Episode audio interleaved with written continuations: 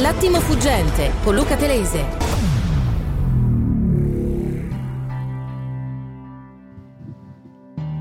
E attenzione perché arriva, le agenzie ci battono. Alle 8.22, un ADN Cronos ci batte una dichiarazione di Berlusconi che potrebbe essere clamorosa. E quindi chiedo soccorso ai nostri amici Depeche Mode di intonare una loro canzone, un personal Jesus, una divinità personale per raccontarci il modo in cui il centrodestra in questo momento intende, con un clamoroso sviluppo della campagna elettorale, declinare la sua proposta sul presidenzialismo.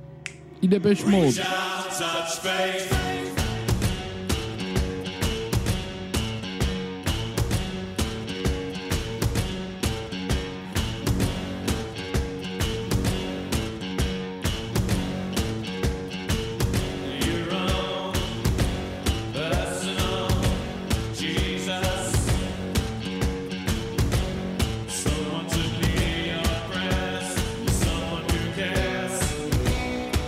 Allora,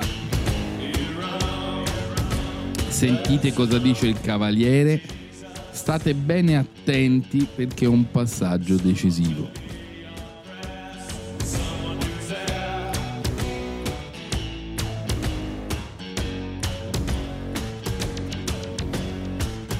Il presidenzialismo, dice Silvio Berlusconi, esalta la democrazia.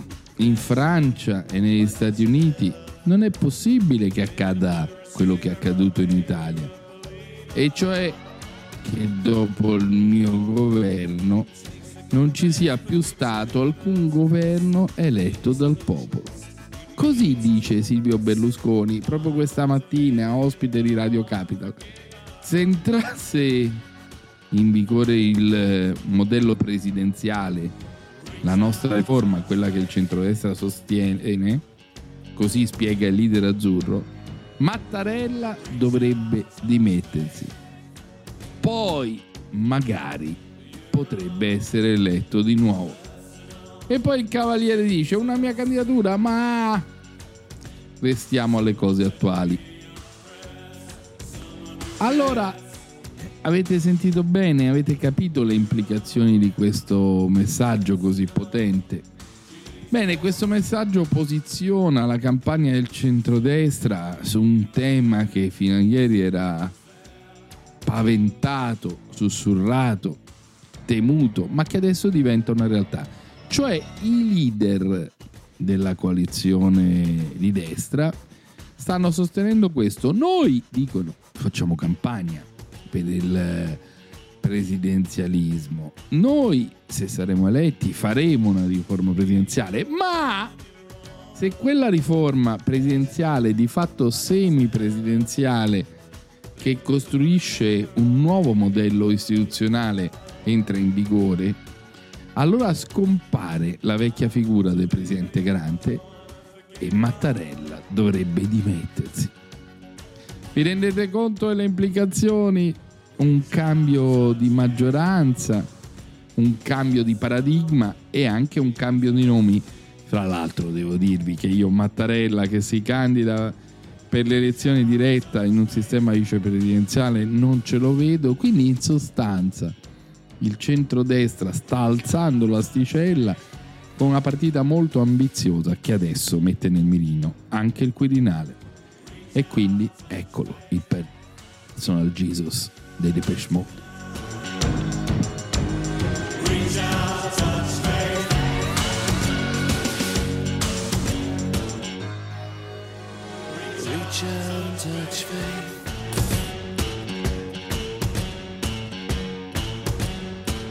Entriamo nell'antro delle voci.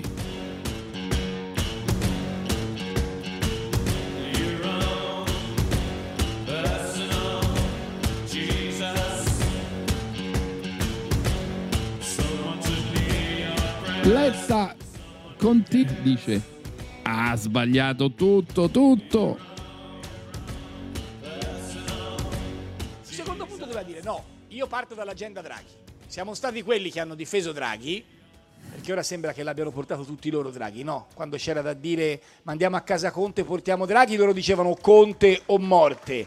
Oggi non c'è nessuno che riconosca cosa è successo in quel momento storico del gennaio 21. Vabbè, pace. Secondo punto, poteva dire agenda Draghi, allora doveva fare l'accordo con noi, con Azione, con il PD e aveva un senso anche questa. Doveva tenere fuori sì, doveva tenere fuori i, mm, i 5 Stelle. Oppure la terza doveva dire io vado da solo come PD. Che anche questo aveva un senso. Cosa ha fatto Letta?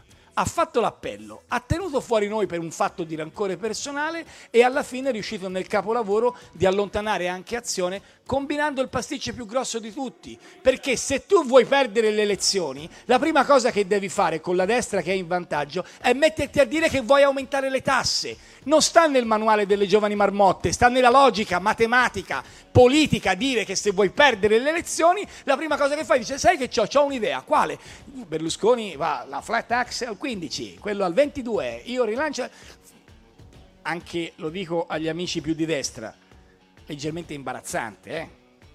perché l'idea che si faccia la corsa alla flat tax sapendo tutti che non esiste è abbastanza imbarazzante. Bene, ma di fronte a questa campagna elettorale Letta dice no no io mi differenzio, io voglio alzare le tasse. Dice però vince la destra, strano. Era un Matteo Renzi scoppiettante alla Versigliana proprio ieri. La Versigliana è diventata anche un luogo della politica, della campagna elettorale. Un Matteo Renzi che si è presentato polemicamente con un cartonato a grandezza naturale di Enrico Letta. E quando gliel'hanno portato sul palco con una trovata teatrale gliel'hanno collocato quasi alle spalle molto vicino ha detto no no toglietelo che poi dice che non si sente sicuro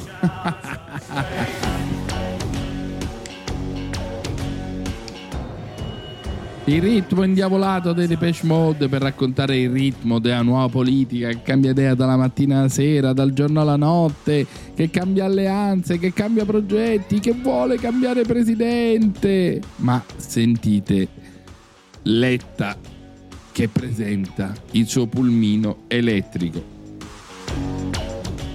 Prima però vi voglio fare, un piccolo, fare una piccola sorpresa, l'abbiamo tenuta completamente segreta e riservata, però vi mostreremo il mezzo con il quale faremo le due settimane finali della campagna elettorale. È un mezzo elettrico, questo è il minibus elettrico con il quale faremo le due settimane finali della campagna elettorale. È una scelta che abbiamo fatto e abbiamo deciso di fare eh, ovviamente molto impegnativa, impegnativa per tanti motivi il motivo più importante di quanto è impegnativa questa scelta è il fatto che studiandola in questi giorni, in queste settimane, poi ne parlerò dopo, abbiamo capito quanto l'Italia sia arretrata sulla mobilità elettrica.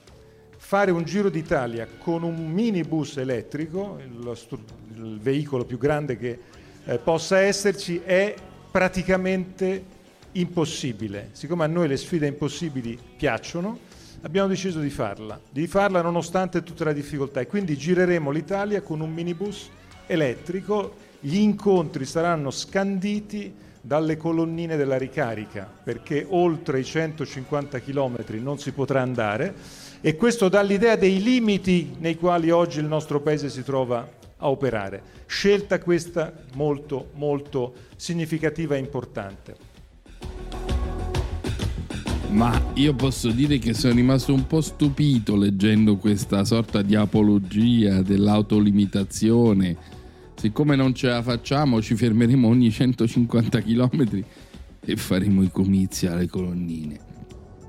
Ho un'impressione di questa campagna elettorale come di un giro molto molto pericoloso Sentiamo Toti che parla della Meloni come predestinata a governare.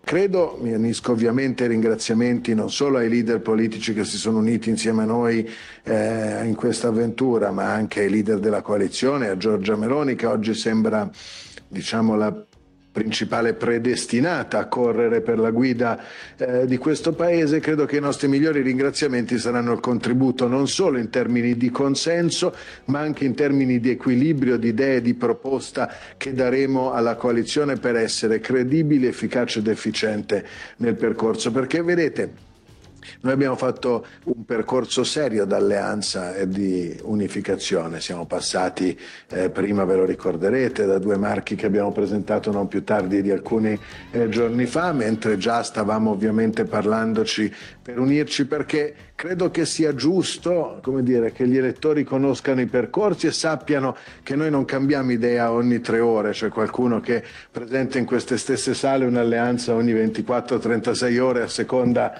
eh, del, dell'umore generale. Noi abbiamo voluto approfondire tutti i temi, ci abbiamo lavorato a lungo e oggi ci presentiamo con qualcosa che io sono certo avrà un confuturo.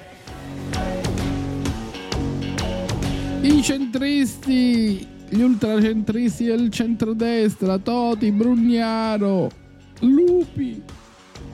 Il simbolo matriosca ne contiene quattro, i moderati che contengono Lupi, che contiene Toti, che contiene Cesa, che contiene la vecchia democrazia cristiana. Ah!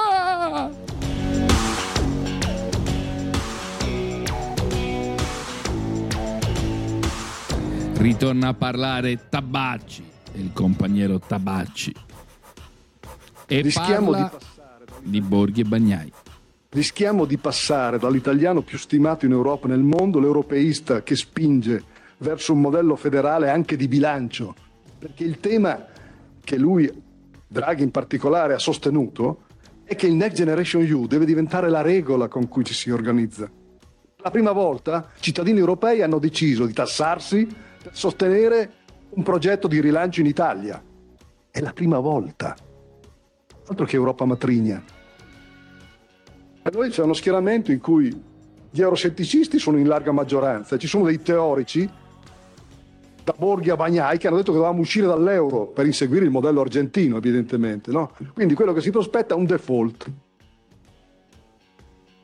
E d'altro canto, che cosa hanno detto in questi giorni? Scostamenti di bilancio a go-go, che avrebbero effetti pesanti sul debito. E in una fase in cui gli interessi tendono a crescere, stiamo freschi. Vi ricordate il 2011, quando lo spread era- era- aveva sfiorato 600, avevamo an- 30 giorni per pagare stipendi e pensioni, poi era finita. Flat tax al 15%, pensioni minime a 1000 euro, spesa pubblica corporativa senza investimenti e poi il PNRR. Vedete, io ho letto bene le cose che ha detto l'onorevole Meloni. Noi rischiamo di passare ad una candidata premier della destra, perché non, non è centrodestra. I moderati non ci sono più, in, quel- in quell'ambiente lì non ci sono, eh.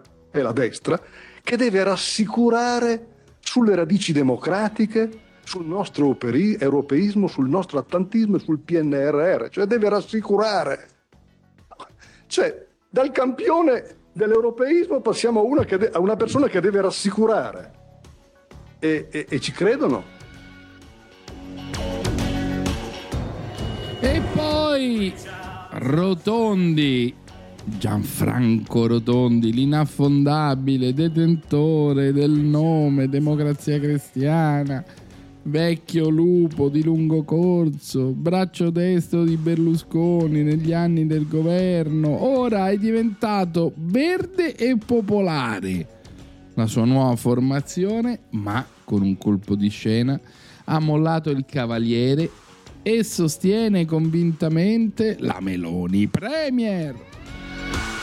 Verde Popolare sostiene Giorgia Meloni Premier, è una scelta che abbiamo fatto senza tattiche, apertamente, crediamo che abbia le caratteristiche giuste per governare il Paese. Il modo in cui poi l'area che la sostiene si presenterà è una proposta che spetta a lei e noi riteniamo di dare la disponibilità del nostro movimento di ispirazione cristiana e ambientalista. Ci sono i cristiani, ambientalisti, moderati, buddisti, ci sono tutti, è la grande festa delle elezioni, non manca nessuno. E poi c'è Calenda che ieri ironia della sorte, lo raccontava Luca Sappino nelle sue corrispondenze dal salotto, dal divano letto della sede di azione sulla 7, diceva ma che strana questa alleanza Calenda-Renzi. Non si presentano in una conferenza stampa, non si fanno fare una foto insieme. È come se si tenessero un passo indietro per evitare la sovraesposizione dell'altra conferenza stampa, per evitare il bis, per non essere irrisi, oppure perché loro, il loro matrimonio, come dicevamo all'inizio, è un matrimonio di convenienza. Non lo so. A voi la decisione, però Calenda è l'azionista forte del terzo polo e allora sentite come lui racconta l'accordo con Italia Viva.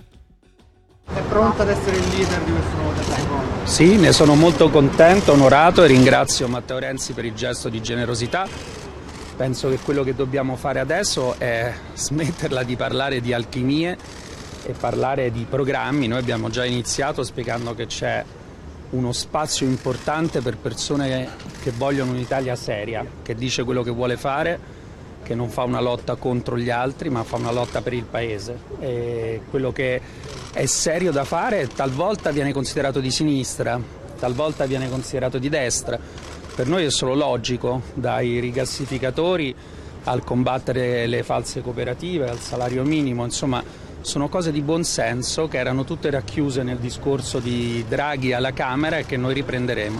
Quindi lei è il leader? Io sono il leader di questa campagna elettorale ovviamente, rimane l'autonomia dei partiti che però definiscono di fare i gruppi insieme dopo le elezioni. Quindi lista unitaria? La lista unitaria, sì.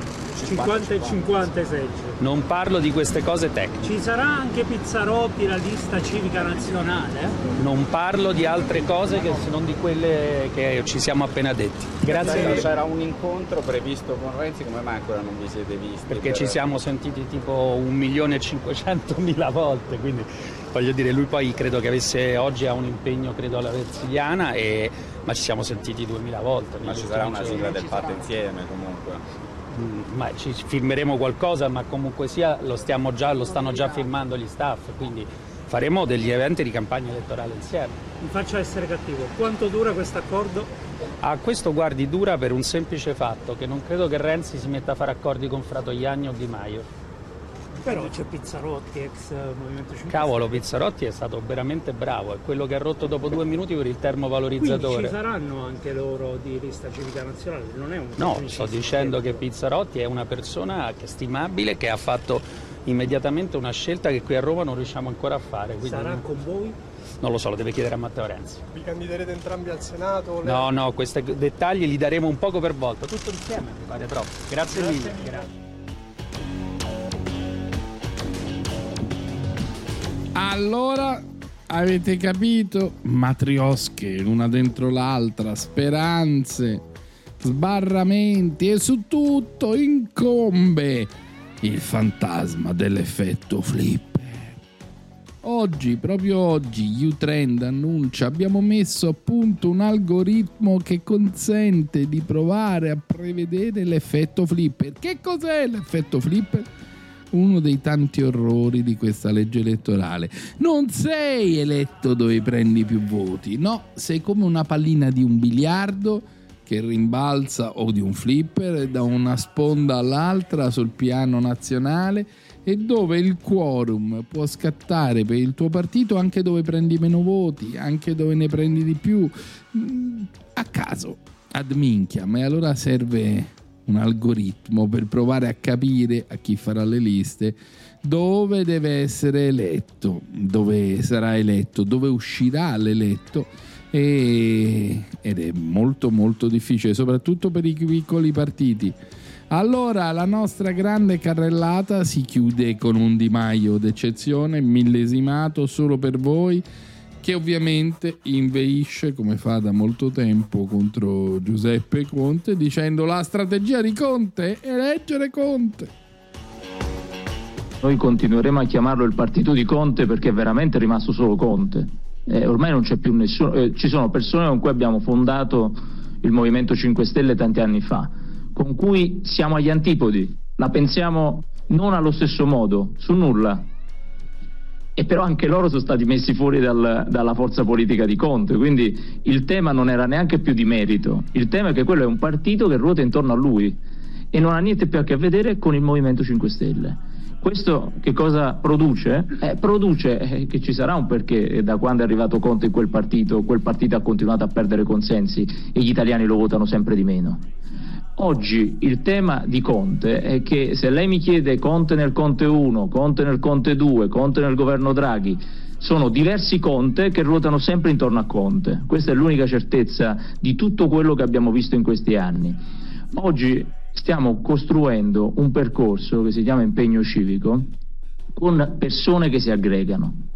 Il nostro obiettivo è veramente tenere fede a quella responsabilità civica di cui ha parlato anche Papa Francesco quando ha detto che tutti devono sentirsi arruolati alla causa di portare avanti l'impegno, la responsabilità civica anche nelle istituzioni, non solo.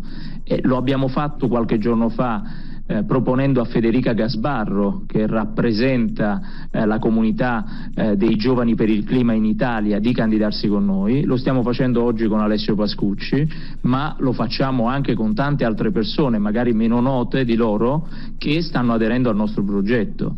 L'unico errore che non bisogna fare è essere autoreferenziali e noi stiamo cercando di costruire il più possibile una comunità plurale e aperta tutto quello che dirà Conte nei prossimi giorni fa parte della strategia di Conte per eleggere Conte.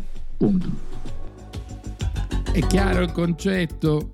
L'ultima cattiveria, l'ultimo scontro, gli ex compagni di partito che ora si beccano, è il gioco delle scissioni e la maledizione delle scissioni italiane ed è uno dei temi di questa campagna elettorale. Allora ci fermiamo per qualche minuto e poi torniamo con il giornalista di cui ho letto il pezzo in apertura, si chiama Matteo Pucciarelli di Repubblica e insieme commenteremo questi colpi di scena che riguardano Silvio Berlusconi e le sue parole di questa mattina e soprattutto quella fiamma che deve ardere oppure no a fra poco. Attimo fuggente. L'attimo fuggente. L'attimo fuggente con Luca Telese ritorna tra poco.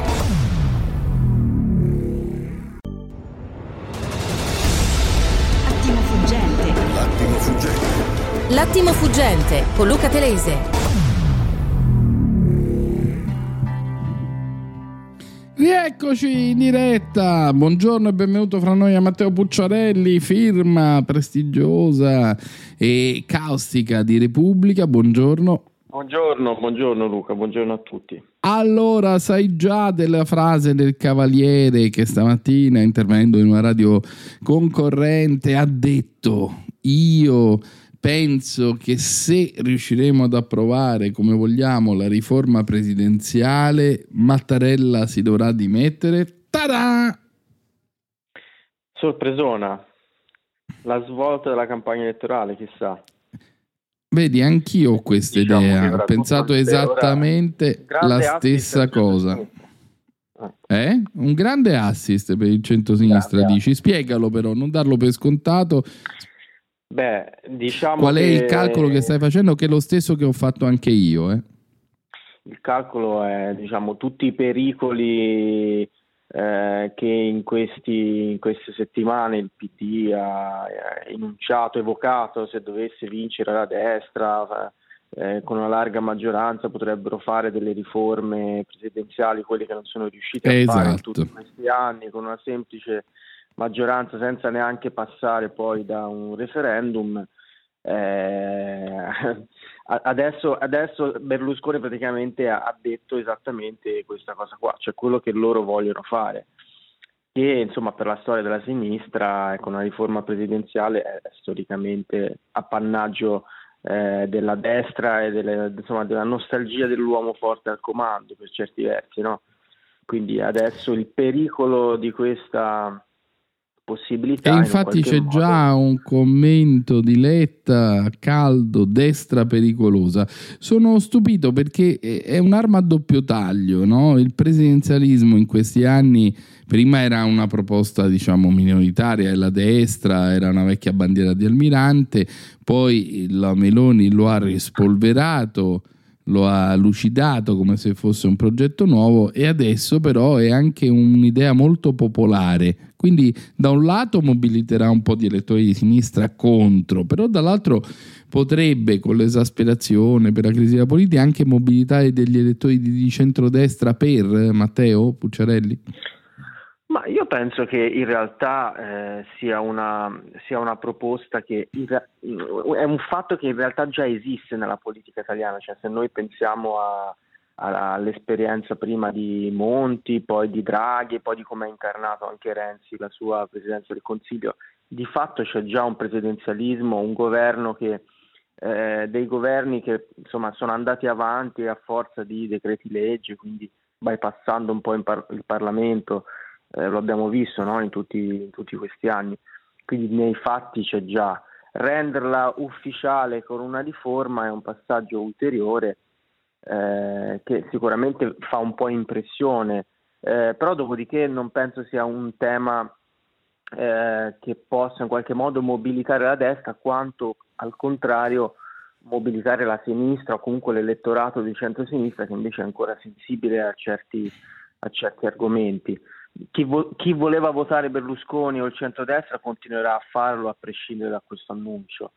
Chi era indeciso per votare centro-sinistra forse magari non butterà il voto eh, al centro o, o in altre formazioni che ehm, non hanno la possibilità di fronteggiare la, la, la, eh, questa, questa, ascesa ecco, del centrodestra. Al, sì, allora, fra l'altro, voglio dire, è, è, davvero difficile capire che cosa mobiliti chi. Eh, ieri a Inonda abbiamo mandato un servizio di opinioni raccolte eh, sulle spiagge e mi ha colpito che moltissimi non sapevano neanche che si votasse, caro Matteo. Noi stiamo facendo una specie di gioco di società di 3 milioni di italiani molto attenti alla politica e molto informati in questo momento, anche grazie a a tanti programmi e al nostro lavoro nel nostro piccolo, però fuori ci sono forse 40 milioni di italiani che sono nella totale oscurità. Certo, certo. Beh, consideriamo che siamo anche a metà agosto, quindi diciamo, i, pensieri, i pensieri delle persone sono anche in parte anche i nostri, no? Eh, alterniamo certo. i momenti di interesse. È la prima vacanza dopo la pandemia. Però eh, noi insomma. siamo forzati al lavoro e tu ieri hai fatto gli straordinari perché hai fatto un paginone che è l'apertura di Repubblica di oggi che tratta il tema, ho letto in integrale il tuo pezzo sì. prima nella nostra rassegna stampa e quindi il tema della fiamma, la fiamma tricolore che è il simbolo eh, della destra italiana, del movimento sociale che si dice, come ricordavi, che fosse una base trapezoidale richiamasse certo. la bara di Mussolini che brilla come memoria. E allora ti chiedo quanto vale secondo te, visto che ne hai raccolto tante opinioni, tanti pareri, quanto vale elettoralmente quel simbolo? Qual è il vero valore di quel simbolo per la Meloni? Ma io credo che a livello elettorale mh, in sé valga poco, cioè valga forse l'1-2%, ah. però in realtà è un Tra l'altro ricordavi, ricordavi che Fratelli d'Italia non nacque con quel simbolo, non poteva usarlo e la russa, All'inizio proprio me lo ricordo no. molto bene, no, disegnò un cordone tricolore che esatto. tagliava a metà il simbolo perché esatto. il simbolo della fondazione, la Meloni, fra le tante cose, con un tenace lavoro, era in minoranza nella fondazione di AN che detiene sì. quel simbolo e riuscì a scalarlo e ottenerlo. Quindi tu pensi che non abbia un valore elettorale? Ma non ha un valore elettorale in sé enorme anche perché altrimenti faccio l'esempio del movimento sociale Fiamma Tricolore che fu il movimento eh, che prese diciamo, l'eredità dell'MSI nel momento di, della svolta di Fiuggi di AN e non ha mai superato forse l'1%. Eh, è un po' come la falce e martello per i comunisti, no? eh, che a volte si pensa che possa calamitare, in realtà è un, è un oggetto appunto. Però simbolico. attenzione, prende voti. Una cosa è il valore assoluto, cioè dire cioè, si cantano Pucciarelli e Telese con simbolo della fiamma e non raccolgono niente, ma una cosa è il valore per quella lista che dà una radice di credibilità e di profondità storica Cioè quello che la Meloni ha fatto politicamente è un piccolo capolavoro, è partita con un, un, una presentazione garibaldina e solo eh, otto deputati per miracolo, nessun senatore, Crosetto fuori dal Parlamento, poi ha costruito, ha costruito, ha costruito l'identità di un nuovo partito di destra moderno, poi lo ha innestato sulla storia eh, del movimento sociale, non di AN, saltando quasi la fase finiana e poi lo ha agganciato ai conservatori europei. Quindi quel simbolo lì vale di più che se lo usassimo me e te. Di- diciamo è, un po' è, un- è- difficile da quantificare, però se tu pensi la storia di Fratelli d'Italia comunque è sempre stato un partito del 3-4% e negli ultimi due anni ha fatto questa grande crescita. Questo 20% in più, 18-17, non sappiamo quanto sarà, di sicuro non è un elettorato legato no, all'idea della fiamma tricolore, all'eredità del movimento sociale. Però certo, per, per diciamo, lo zoccolo duro di, di Fratelli d'Italia, che poi è lo zoccolo eh, duro militante, che fa le iniziative, che sta sul territorio, ehm, quindi è- ovviamente è un elettorato importante, è piccolo ma diciamo, è l'elite del partito, certo quello ha sicuramente un valore, anche perché appunto è il richiamo, il richiamo alle radici, che è un po' quello che la sinistra nel corso degli anni ha perso, invece eh, la Meloni è Esatto. a conservarlo. No? Quindi- Appare neoclassica, cioè riesce a apparire sia più nuova ma sia più radicata. Sì, Ricordiamo fra l'altro che il PDS, il primo dei partiti eredi del PC, che poi diede origine ai DS, che poi hanno dato origine al PD, aveva il simbolo del PC fra le sue radici, ma se ne sbarazzò ai piedi presto della quercia. Esatto. ai piedi della quercia come se fosse un seme. Eh, Matteo Puccelli, ieri parlavo con Augusta Montaruli, che era ospite a in onda da me sulla 7, che è una eh, giovane deputata di Fratelli d'Italia ed è perfetta come icona proprio della generazione meloniana, cioè era una sua dirigente di Azione Giovani è una mm, quarantenne neanche e, e soprattutto una- è una di quelle che ha attraversato il deserto con, con lei, è partita appunto dal 2% ed è arrivata al 24%, era fuori di sé diciamo, diciamo dalla gioia, no? Dice, abbiamo fatto questa lunga traversata, abbiamo mangiato pane e cicorie, anche se non ha detto letteralmente così, ma insomma abbiamo sopportato molto da dice, adesso siamo vicini al governo e abbiamo una classe dirigente di 100 almeno 100 parlamentari che hanno seguito questo percorso, che sono rodati, che sono collaudati, non persone improvvisate che se ne vanno dalla mattina alla sera.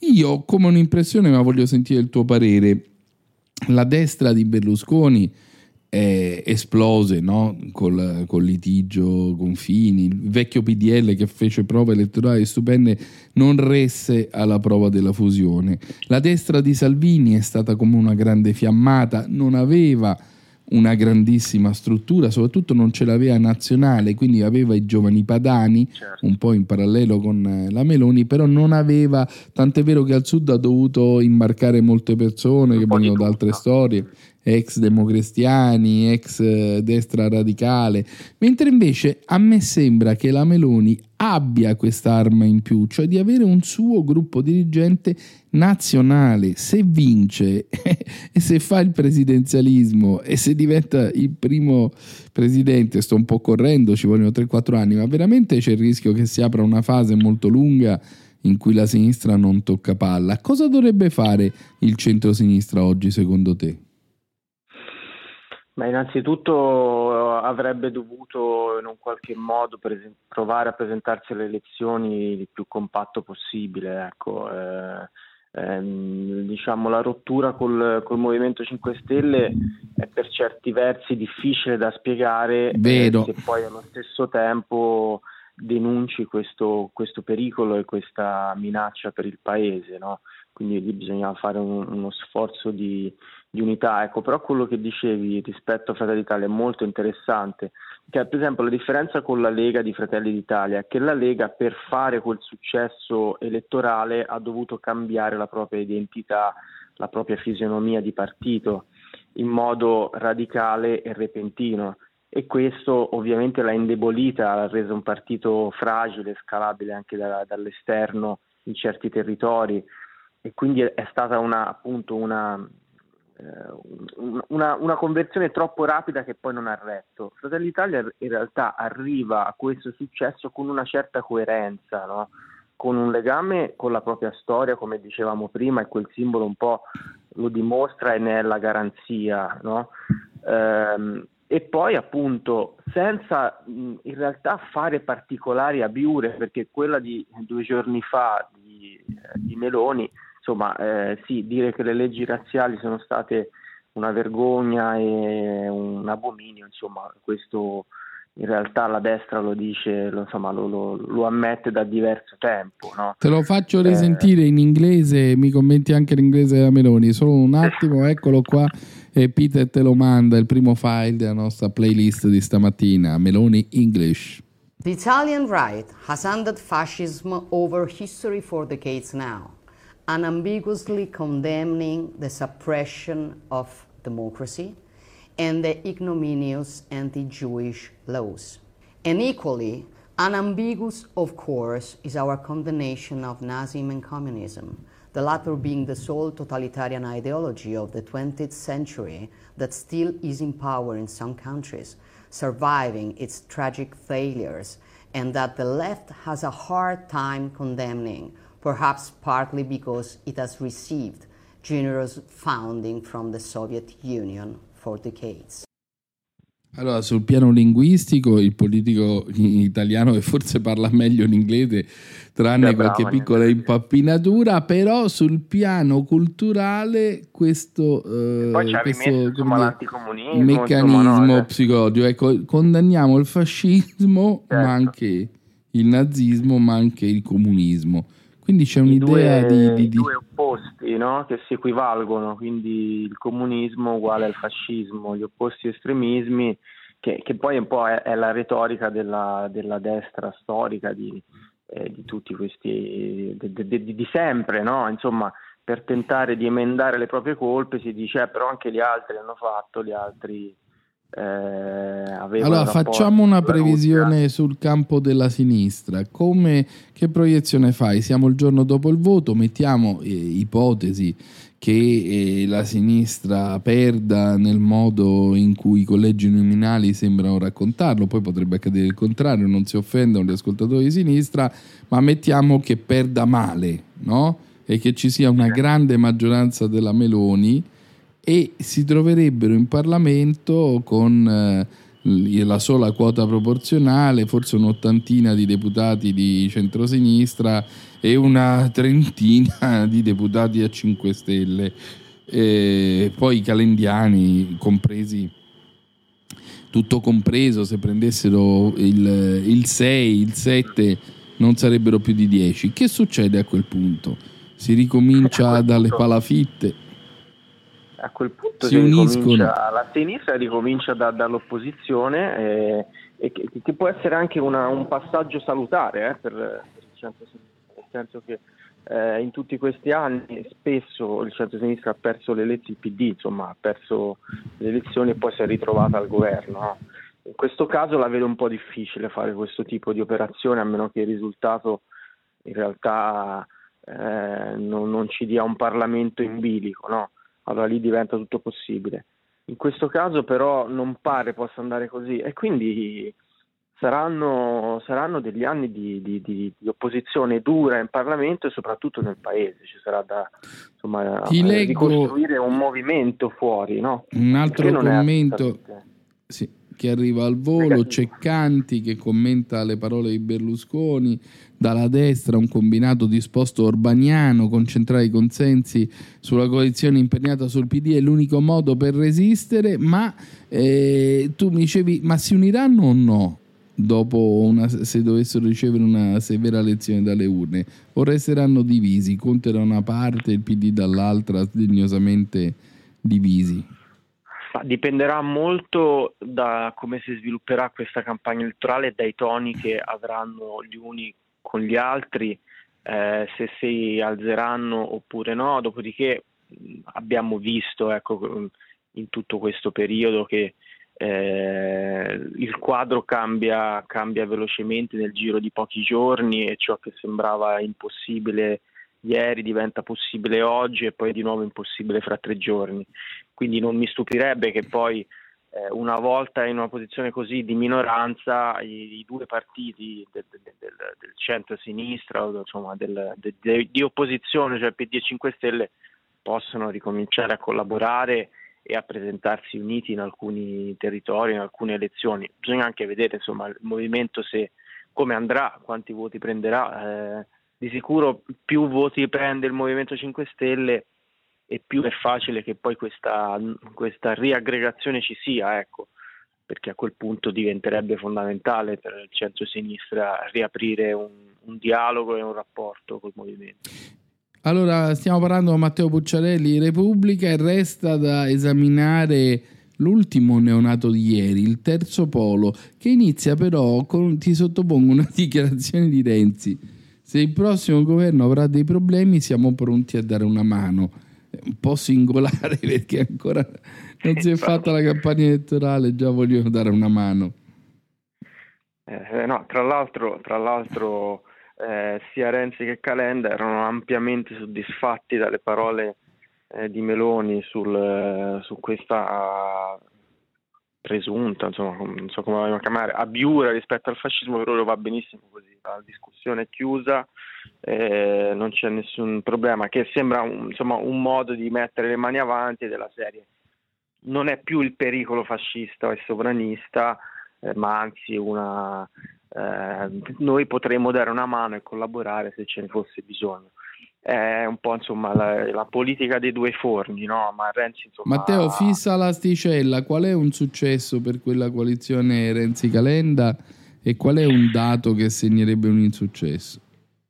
Ma io penso do, sopra, insomma, sopra il, il 7 può essere considerato un buon, un buon risultato, ecco ovviamente sotto il 5 è un mezzo flop, eh, non totale perché potranno eh, riavere una, insomma, una, piccola pattuglia parlamentare, ovviamente sotto il 3 è un disastro epocale e vabbè, pazienza, ecco, insomma. No, ma sarebbe secondo me impossibile. Sono comunque Beh, due liste, hanno tanti soldi a disposizione. Perché la dinamica del voto utile è, è sempre imprevedibile. Sì. E, e a sinistra ha sempre Cobaleno, funzionato molto.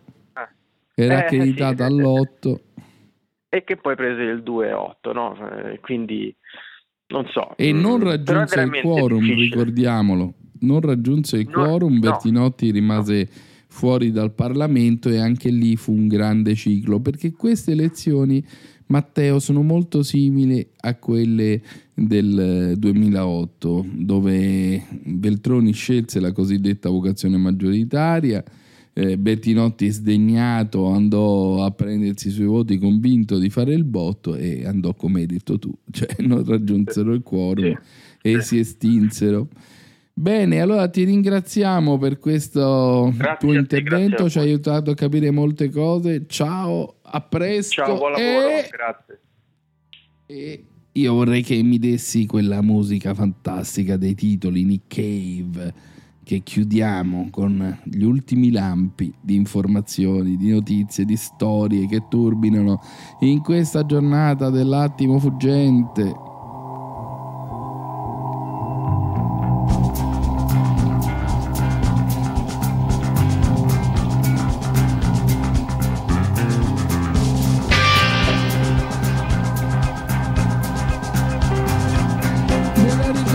Ricordate? Ve lo ricordate il simbolo di Ryanair?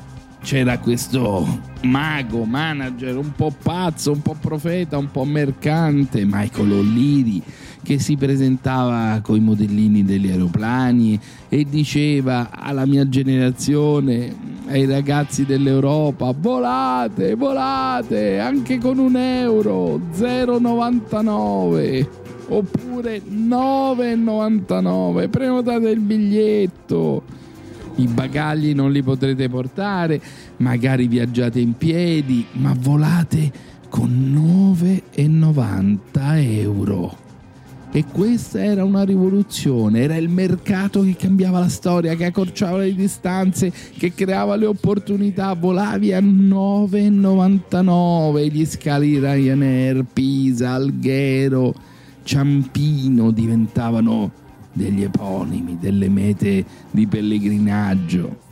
Ebbene, l'azienda simbolo della lunga stagione dei viaggi, ce lo racconta Gabriele De Stefani, cambia politica e forse cambierà anche un'epoca.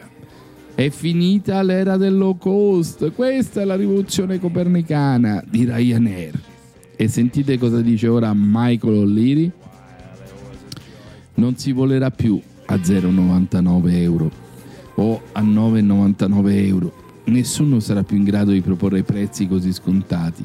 Il costo medio di un viaggio con noi salirà a 40-50 euro nel giro di 5 anni.